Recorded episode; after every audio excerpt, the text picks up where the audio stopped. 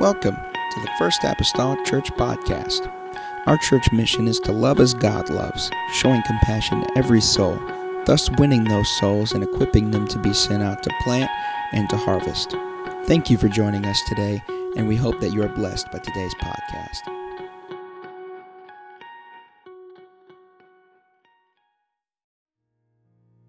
As most of you know, we are still in our series on Second Peter, and perhaps in the next two weeks we can bring this to a close. Uh, would be my guesstimate. Second Peter, chapter number three, the last chapter of Second Peter. I want to read verses one through seven uh, here this evening. Verses one through seven.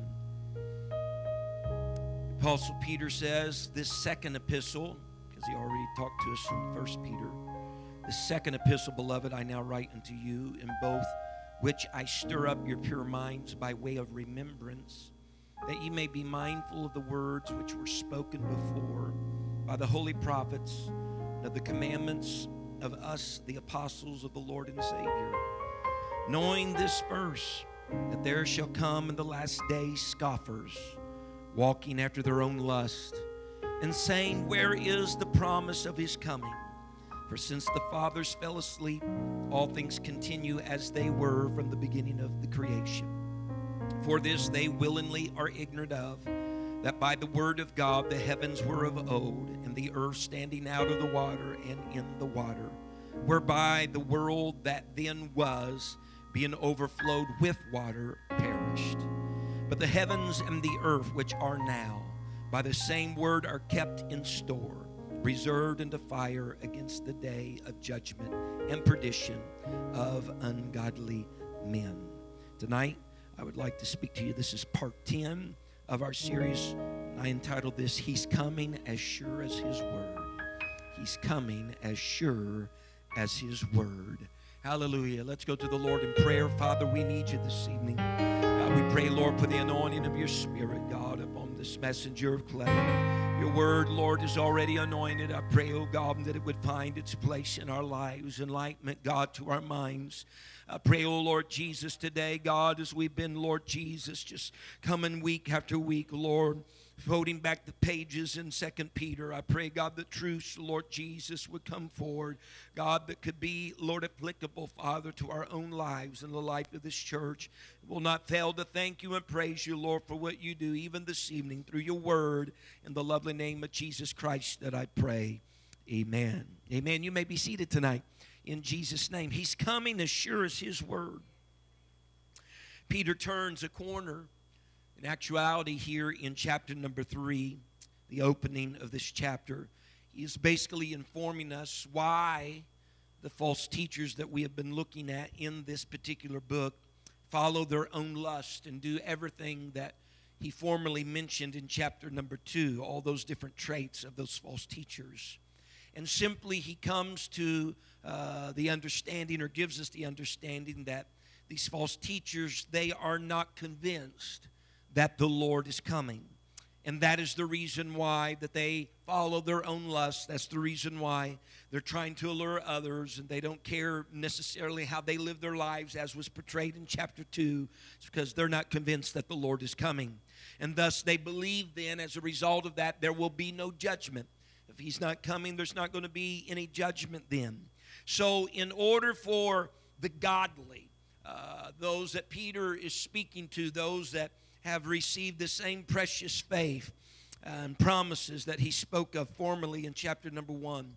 In order for them not to be caught up in the same mindset that the Lord isn't coming and there is no pending judgment, Peter writes this second epistle, Second Peter, along with First Peter, which he has already written, hoping to stir up their pure minds, as he says it, by way of remembrance because the day of the Lord, the rapture of the church, it's labeled a lot of different things, but those type of things have been talked about. He lets them know. It's been spoken of in the Old Testament or what he calls by the prophets. It's been spoken of uh, for us in our period in the New Testament, or what he refers to as the apostles. It's been the holy prophets and the commandment of the apostles. Both have spoke about the day of the Lord or the rapture of the church. Not only have they spoken about it, but he seems to underscore the fact that this is something that needs to be regularly talked about needs to be regularly talked about in order to keep it in the forefront of people's minds so that they'll remember that the Lord is coming back. That'll keep in the forefronts of their minds. Even a time ago, back in the Old Testament, the Lord had spoke to Moses, and He said, "Moses, I want you to write uh, some things down in a book for what purpose? For memorial. I want you to write them down in a book of memorial for what purpose? To rehearse it in their ears." So even in the Old Testament, there were some things that the Lord had given to Moses that He said, "This is necessary."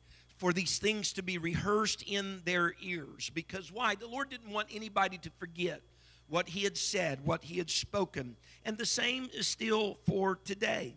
As a matter of fact, when we look at the book of Jeremiah, if you were to read the book of Jeremiah, no more than any other book, than in the book of Jeremiah will you read that the Lord came to him. This is how it's stated in Jeremiah several times.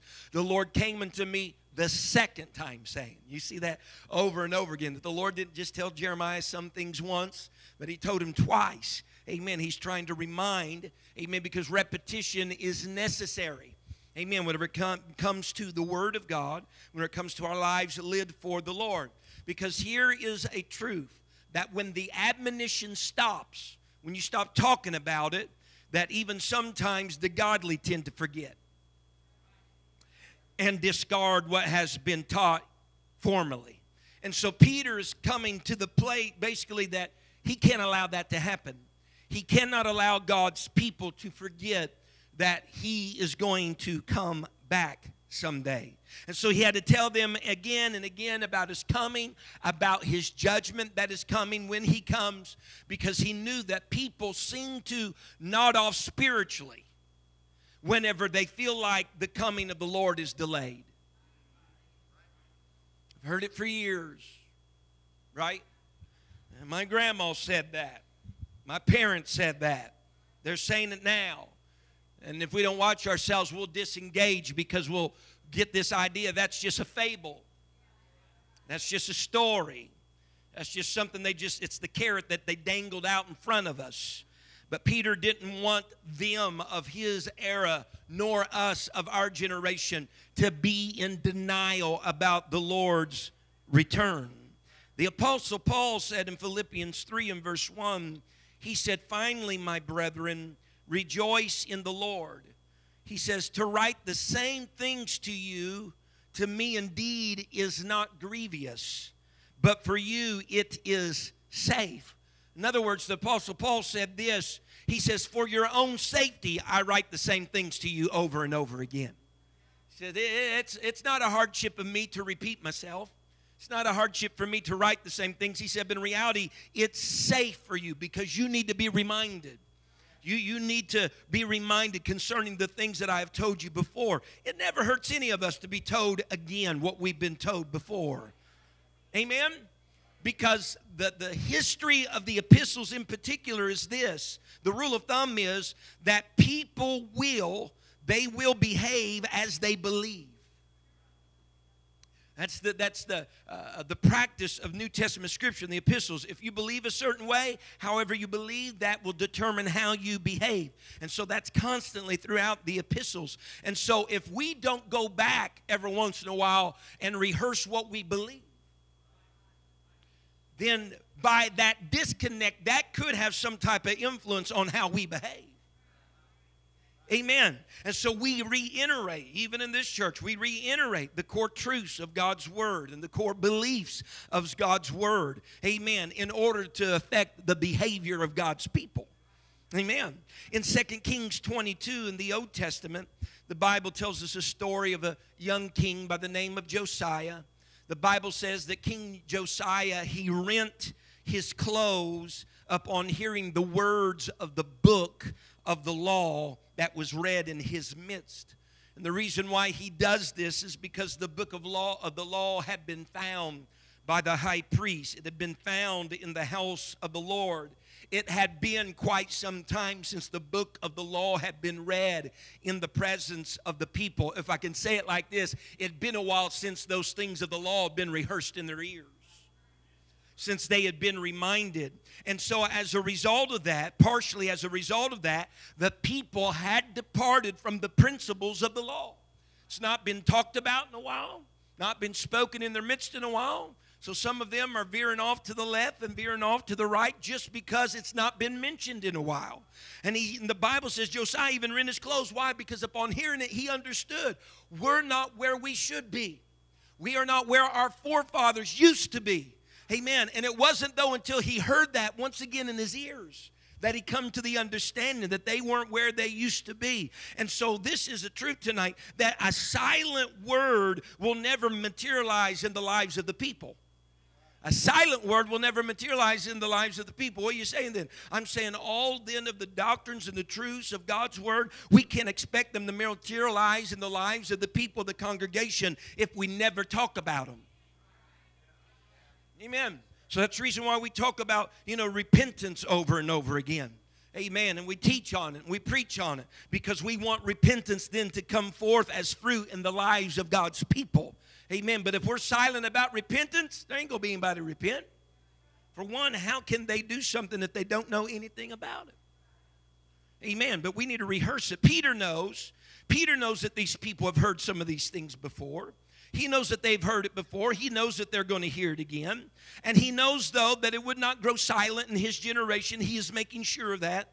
But Peter wanted the people to be both mindful of the words of the holy prophets, the Bible says, and of the apostles, because there is harmony between the Old Testament prophets and the New Testament apostles. If you will remember last week, the false teachers the false teachers in chapter number 2 and verse 18, the false teachers allured other people, the Bible says, with their great swelling words of vanity.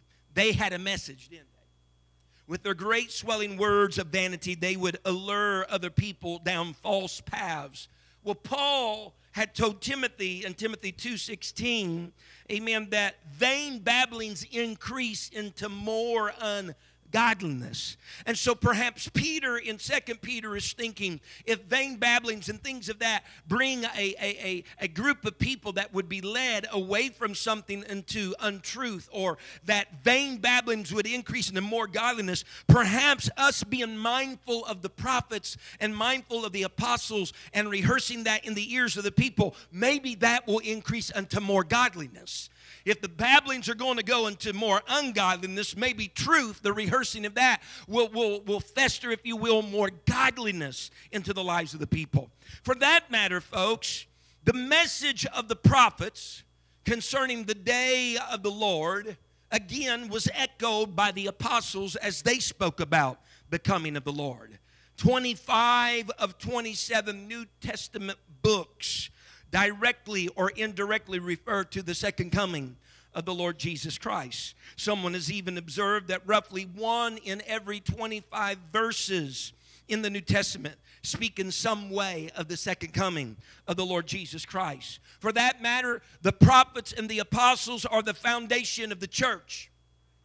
The foundation of the church is situated upon the apostles and the prophets, according to Ephesians.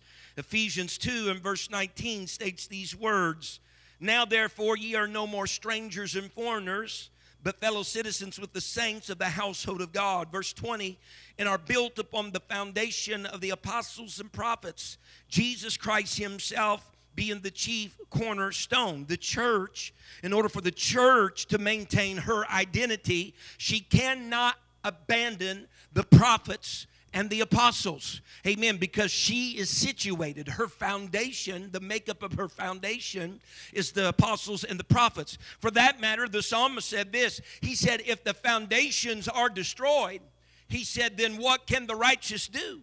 We got to have the foundation of the apostles and prophets, of course, Jesus Christ Himself being the chief cornerstone from which all these things are derived. And so Peter comes a little bit further now in verse number two. He wanted them to be mindful of what he wanted them to be mindful of, verse number three actually. He said, Know this first. You're going to be mindful of anything? Know this. He says, There shall come in the last day scoffers walking after their own lust And then he proceeds to tell us that they will be questioning the Lord's coming. Going to be scoffers coming. They're going to be walking after their own paths, their own lusts, and they're going to be questioning the coming of the Lord. In other words, people are going to be mocking and questioning the recorded certainties, amen, in His Word, amen. That's going to happen. And them even questioning, them even mocking, is in itself a sign of the times. The scoffers even being uh, uh, present is just a sign of the times within itself. And these scoffers are leaning on this fact. This is what they're basing all of their scoff upon and their questioning concerning his coming upon this fact. He hasn't came yet. He hasn't came yet. And all things seem to continue in the world just as they've always went and nothing seems to have changed all the way since the time of the old patriarch since the time of creation itself. Everything has just went on just exactly as it always went on and they've been crying that the lord is going to come and he's not come yet. And they lean upon that as a reason or idea then you know what? If he's not come by now he's not coming. Someone say amen. In reality those are questions. Those are statements of mockery to the promise of God's word. Because for the false teachers, it's this if we can reject his coming, then we can reject the idea of future judgment. We can reject his coming, then we don't have to worry about judgment. Folks, whenever we look at Old Testament scripture as a source, as a springboard, throughout the Old Testament and biblical history, when one normally formed a question with, where is blah, blah, blah, blah, whatever it may be, that was normally a person that was a skeptic. When they started their, where is? For instance, in Psalms 42, uh, there was the question that was posed, and this was being said in a skeptical way Where is thy God? in Jeremiah when he was trying to prophesy that there was going to come damnation and destruction to Israel if they didn't amend their ways. Here was the word that was coming. Where is the word of the Lord? In, in Malachi toward the close of the Old Testament, the question was, Where is the God of judgment? It wasn't really sincere questions as much as it was a, a skeptical statement that was formed in the, the, the posture of a question. And so Peter told them, if you'll remember back in 2 Peter 1 and verse 4, Peter told them that by the divine power that they had received, that they were given exceeding great and precious promises. You remember that? He said, You're given exceeding great and precious promises. But the scoffers in disdain, then, if they're saying, then by the Spirit you receive, you receive exceeding great and precious promises, then the scoffers on the other side of the spectrum are saying this, well, then, if that's the case, where is the promise of His coming? You say you've been given great promises, but where are they being materialized? Where's the promise of His coming? I'm here to tell you tonight that the Apostle Paul, in particular, writing a good two thirds of the New Testament, the Apostle Paul was so consumed that the rapture of the church was imminent, which basically means this. When we talk about the rapture of the church being imminent, we are meaning that the rapture of the church could happen at any time. That's what imminent is all about. It could happen at any time. Paul was consumed with the idea that the rapture of the church could happen at any time. Insomuch that he said and used the pronoun we when he was referring to and writing about those that were living perhaps during the time of the rapture in a couple places. Look what the Bible says in 1 Corinthians 15 and verse 51. This is the Apostle Paul. He's, he's writing about the catching away of the church. And he says, Behold, I shew you a mystery. We shall not all sleep Paul's right now. We, he says, shall not all sleep, but we shall all be changed. First Thessalonians 4 and verse 17 says, Then we, right? The Lord shall descend with he- from heaven with a shout. And he says, Then we, which are alive and remain, shall be caught up together with them in the clouds to meet the Lord in the air. And so shall we ever be with the Lord. Now listen, whenever Paul's saying we, and he's talking about as though he's going to be among the living, right? We shall be changed. He's talking like he's going to be among the living when the rapture of the church takes place. But Paul is not predicting that the rapture of the church by saying we. He's not predicting that the rapture of the church was going to take place before he died. His we is more about believing that it could happen at any time rather than predicting that it was going to happen soon. He was saying we because he says you never know, it could be tomorrow. He was saying we because he said you never know, it could happen today. I might be among the living. He said it's the imminent return of the Lord. It could happen at any moment. I could just as well be a part of the living as I might be a part of the dead. But either way, we're getting up out of here. Amen. He's not predicting that it would be soon. He's just predicting it could be at any time. As one man stated it like this, and I believe this is plain that the Lord could come at any time. And so we got to be ready at all times. Mm, someone say yes. But the thinking of the scoffers was, well, he's not come the sun rises in the, in the east, the sun sets in the west. Happens day after day. Tide comes in, tide goes out. Happens day after day. Seasons change in a, in a cyclical pattern. They come and they go. Everything has been just like it was when Abraham, Isaac, and Jacob walked in shoe leather upon the earth. All these things have continued, even all the way back from the very beginning of creation. Nothing has changed. There's been no major event, there's been no cataclysmic event in these regularities of the earth, sun rising, going, tides coming and going. So, why in the world or how in the world can there be any disturbance, if you will, of a coming in the future? Because things have been the same for years. For one, just because it hasn't happened is no guarantee it won't happen. Let me rephrase that. Just because it hasn't happened yet is no guarantee it won't ever happen. Just bear with me. In the Old Testament, you remember the story of Moses and Aaron, Dathan and Abiram and Korah? Dathan, and Abiram, and Korah all rebelled to a certain degree against Moses and Aaron. And if you'll remember, the Lord says, I'm going to do a new thing. I'm going to cause the earth to open up swallowed Dathan, Abiram, and Korah. And the Bible says the ground underneath them opened up, it swallowed them and closed up on them. It had never happened before. But that didn't keep it from happening. Just because it hasn't happened yet does not mean it cannot happen. And secondly, the Bible says when the scoffers say, when the scoffers say these, these types of things, he's not coming, it's been the same as it always been. The Bible says, Peter says this, look at it now. The scripture, I'm going down here with my eyes, verse number five. He says that these people, for this they willingly are ignorant of. Whenever they say these type of things, the, these scoffers are willingly, or literally translated, are intentionally ignorant of some things. You know what he's saying? He's saying they know better than what they're saying, but they choose to deny what they know and claim ignorance.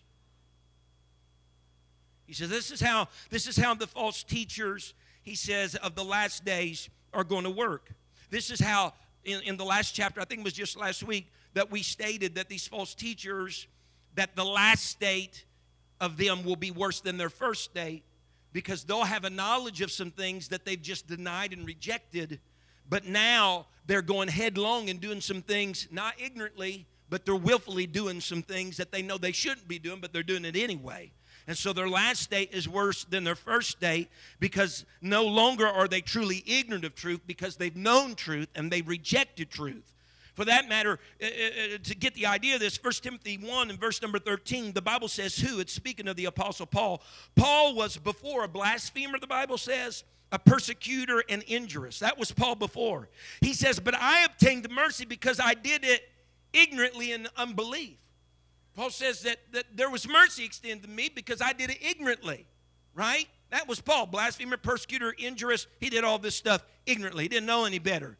But Peter says these false teachers, these scoffers, they are doing it willingly in ignorance.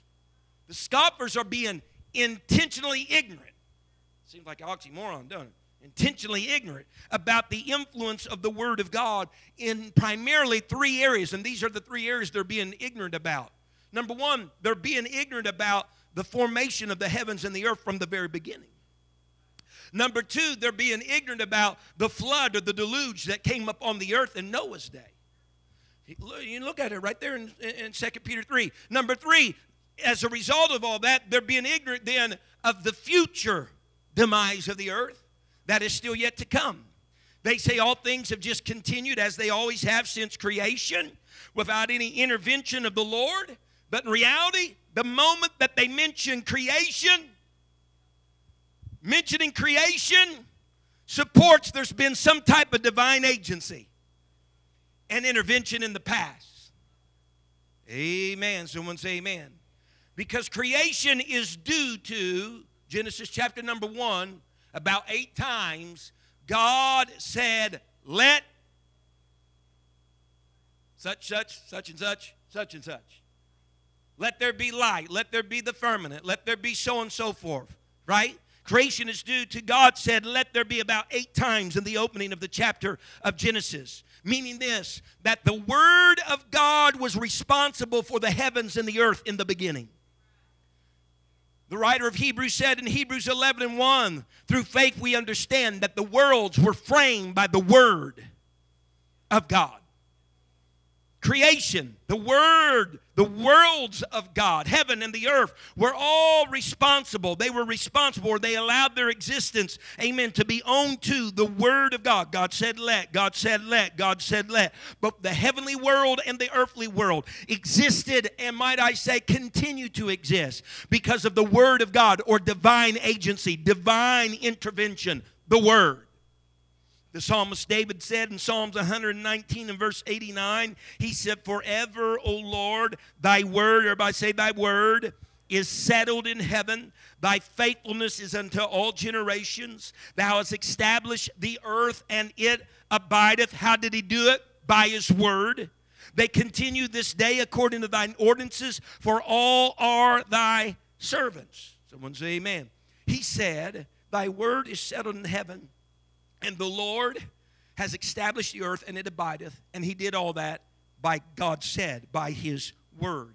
As a matter of fact, those things that he created continue and are in existence. If I can tell you, the sun rises in the east and sets in the west because the word that started it is the word that sustains it.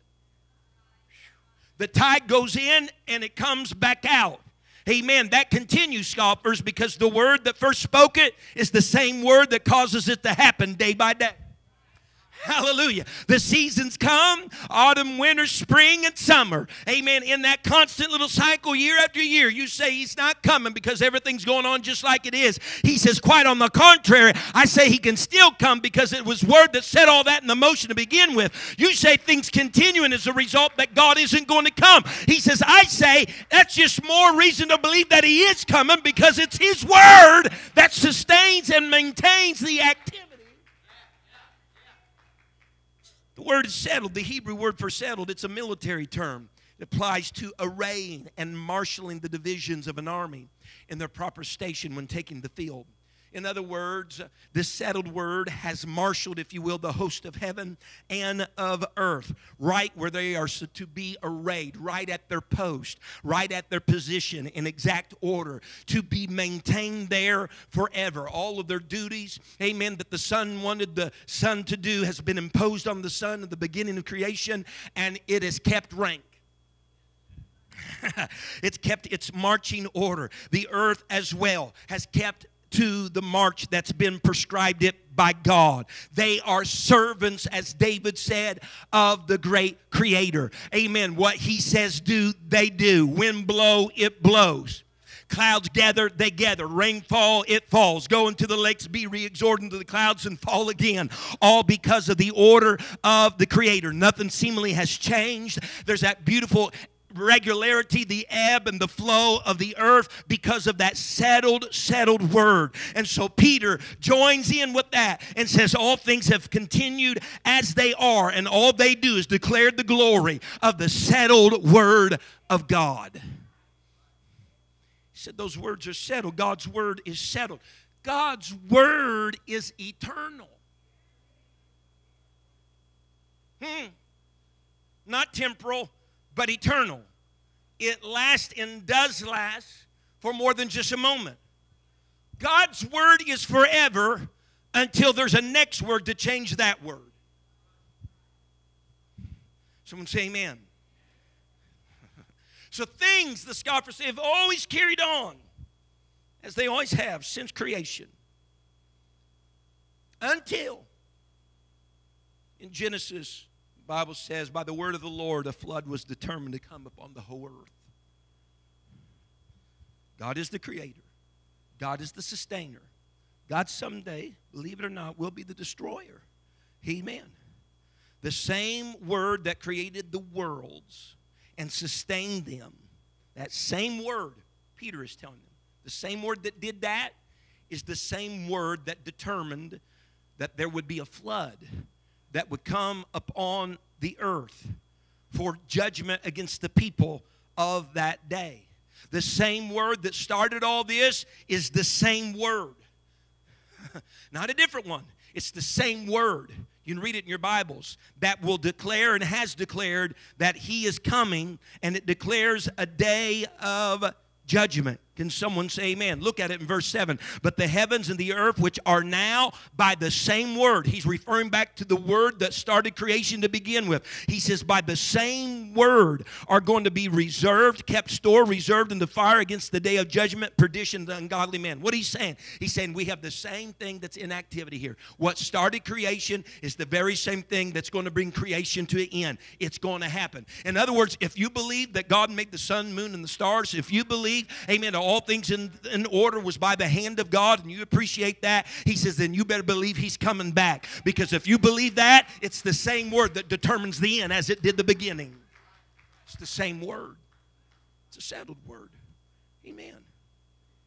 So the surety of the judgment of heaven and earth was coming, and the coming of the Lord was coming. It's all based upon the surety of the earth and the heaven itself as it is today because the word is responsible for them both. Someone say amen. 1 Peter 3 8. So he brings him to this. So he's kind of combated some things here. He's not coming, he's not been here yet. All things have continued. He says, But, beloved, talking now to the church, be not ignorant of this one thing, unless you're getting sucked into this, this, this concept that's going around, that he's not coming.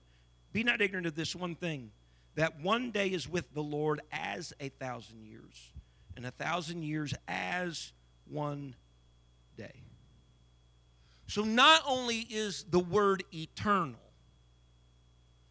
but what Peter is conveying here is God's timetable is not equal to man's timetable. Peter's making a simile here. Some people have incorrectly taken one day is a thousand years. The as, though, there indicates to us that this is a simile. This is not a direct relation necessarily. You can just take a thousand years somewhere equal to a day or day and equal to a thousand years. We've missed it there. It's as, it's a simile. Peter's making a simile here. It's a figure of speech. One day is with the Lord as a thousand years. He didn't say one day is with the Lord a thousand years. In other words, God God sees time differently than we see time. God sees time measured against eternity because that's what He is eternal. God sees time measured against eternity. Amen. And so when we're looking at something, we're like, man, it's been a long time, Lord. He's not coming back. Oh, it's been a long time. Well, what's a long time to you is just a moment to God in eternity.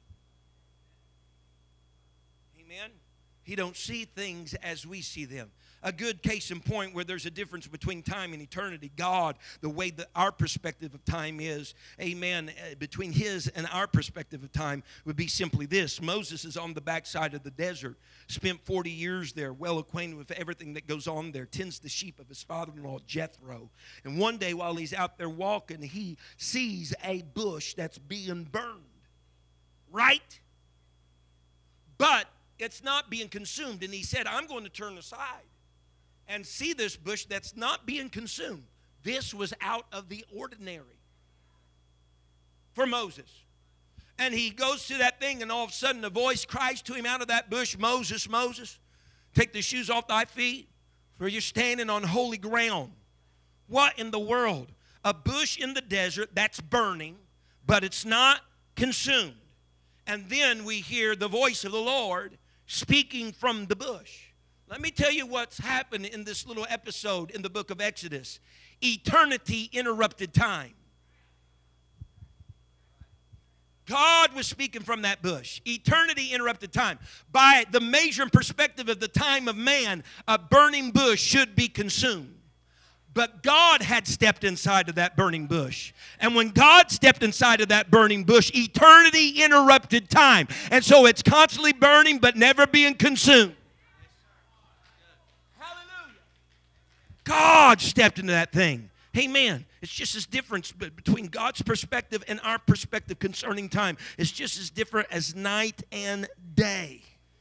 Amen. Peter is most likely quoting perhaps from the Psalms. This is not something indifferent to what the New Testament scriptures have. A lot of the New Testament scriptures are quotings or rewordings of many Old Testament scripture. Peter, highly probable, maybe, perhaps uh, quoting from the Psalms, and Psalms chapter number 90 in particular, where this particular psalm seems to be contrasting the eternity of God with the temporary lifespan of mankind. As a matter of fact, it's in that psalm, it talks about that man is given three score and ten years to live, and maybe perhaps even four score, which would be 80 years that man is given to live. But in that moment of talking about man's lifespan, he even says in there, the psalmist does sometimes, he says, So teach us to number our days. He, he says in that same psalm. Well, in Psalms 90 and verse number 4 is where we get this scripture that perhaps that Peter may be gleaning from. He said, For a thousand years in thy sight, speaking to the Lord, for a thousand years in thy sight are but as yesterday, when it is past. And as a watch in the night. A thousand years just like a watch in the night. And we're not talking about a timepiece, okay? We're talking about like a, uh, what is it, three year, a three hour or so uh, time frame or, or such during the night. He says it's just, just, like, just like a small time frame, a thousand years. It's just like yesterday. So, in other words, the psalmist and both Peter is telling us what may seem like forever to us may be just a moment to God. Because God's not bound by time. He bound himself by time when he manifested himself in the flesh as Jesus Christ to a certain degree in his humanity. But still, in the spirit, he was not bound by time. That's how, as Jesus was praying in the garden, God manifested in the flesh. He could pray, I have, I have finished the work, but he'd not even been to Calvary yet. How in the world could he have finished the work and not even been to Calvary yet?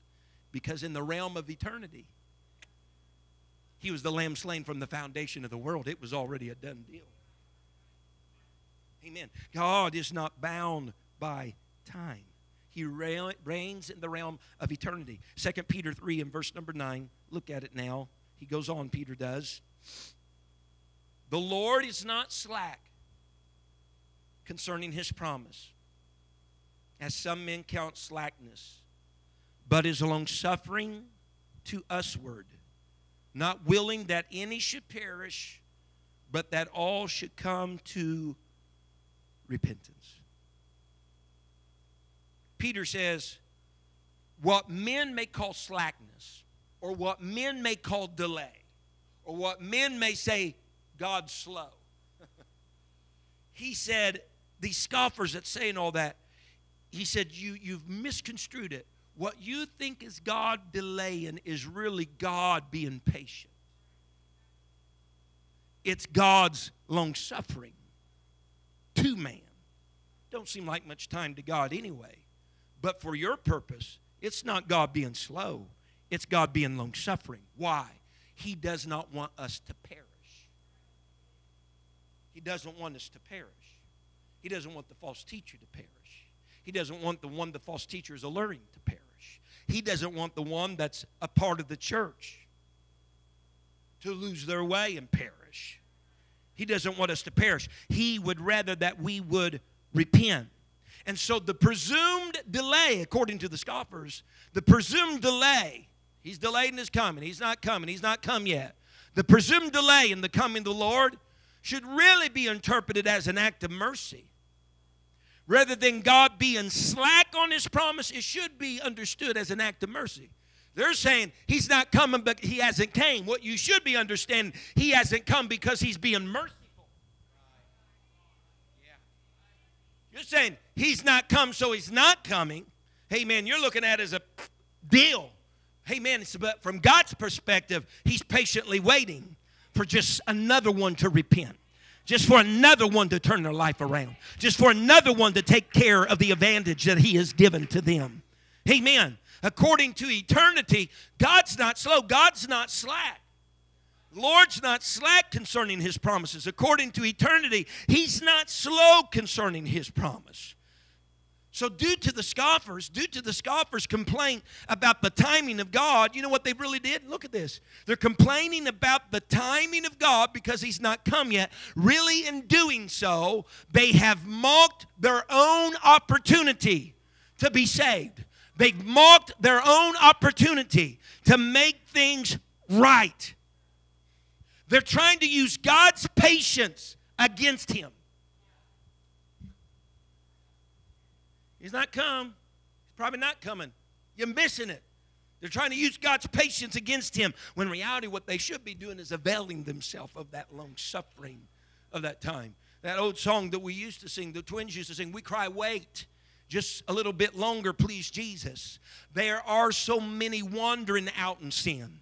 We cry, wait just a little longer, please, Jesus, just a few more days to get our loved ones in.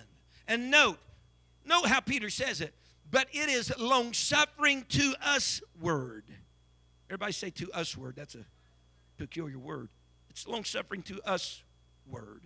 Lest we think that this is just patience for those that are weary and often left field and straight from the path. It was for them, but Peter is saying it's for all of us. This patience, this long suffering is for all of us. Those that have been redeemed, that's trying to maintain their redeemed status by walking according to the Lord, this long suffering is for all of us.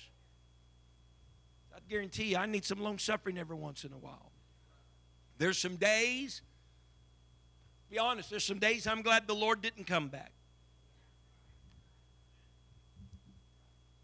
Amen. Hallelujah. Amen. And so, and I'll close with this if you'll stand with me. So, what really Peter says to the scoffers appears as a delay is, is really patience to us all. He's going to come. He is coming, just as sure as His Word. His Word created all things, sustained all things, spoke of the coming of the flood.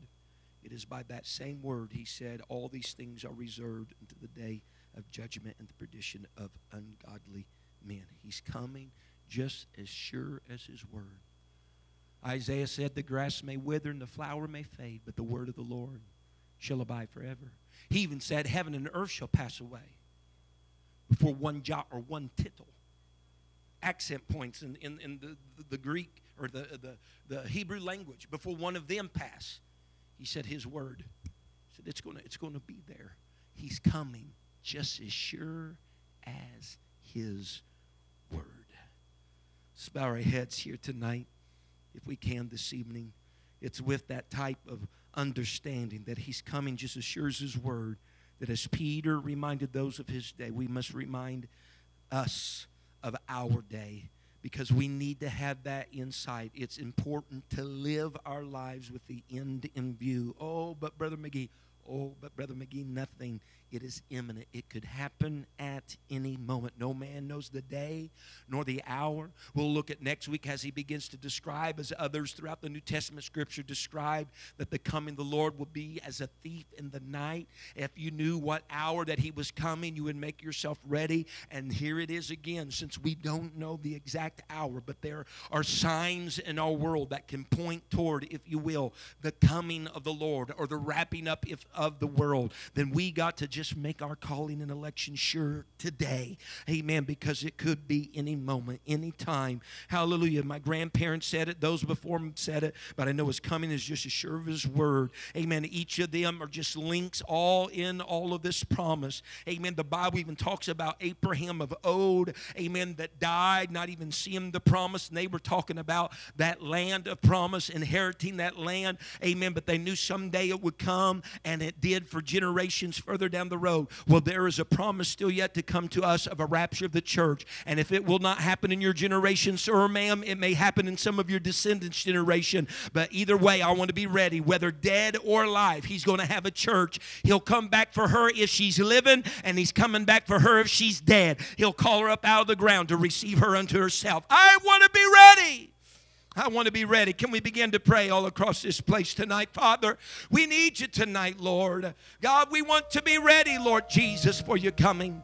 We want to be ready, oh Lord Jesus, for your coming. We want that same spirit that raised Christ from the dead to dwell in us, God, so that it might quicken our mortal bodies, change this mortal to immortality, this corruptible to incorruptible. I pray, oh Lord, that when that last trump of God, Lord, shall sound and the dead in Christ shall rise.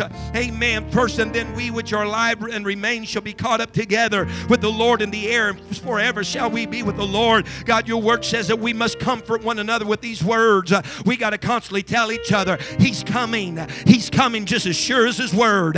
He's coming as sure as His word. We got to keep reminding each other this is not a fable, this is not a delay, this is long suffering and patience. He's coming as sure as His word.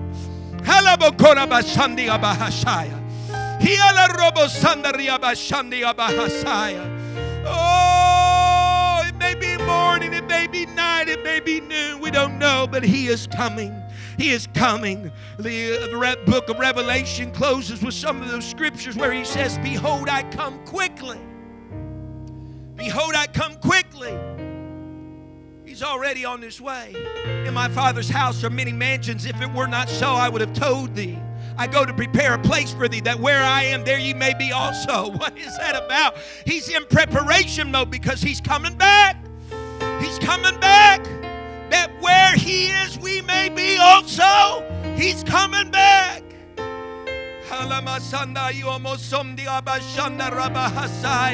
Hallelujah. If you need to pray at an altar tonight, God is here. If you need to take advantage of the long suffering of God, the patience of God, amen. What scoffers would say is the stall, the delay of God. If you need to take advantage of that tonight, this altar is open. I need thee, oh, I need thee, Lord. I need thee, oh, I need thee, Lord. God, your church is situated upon the prophets and the apostles. Both of them spoke of a that is yet to come. Hallelujah. The old prophets, Lord, even spoke of the first coming of the Lord in Bethlehem's manger, and many scoffed and denied. Help us not to miss the second coming. Help us not to miss this moment. Help us not to deny or reject that one that is still yet to come. Hallelujah, Jesus. Thank you for listening. If you would like more information about our services and activities, you can find us on Facebook, Instagram, and Twitter with the username FACMC. Again, that's FACMC. Thank you and have a blessed day.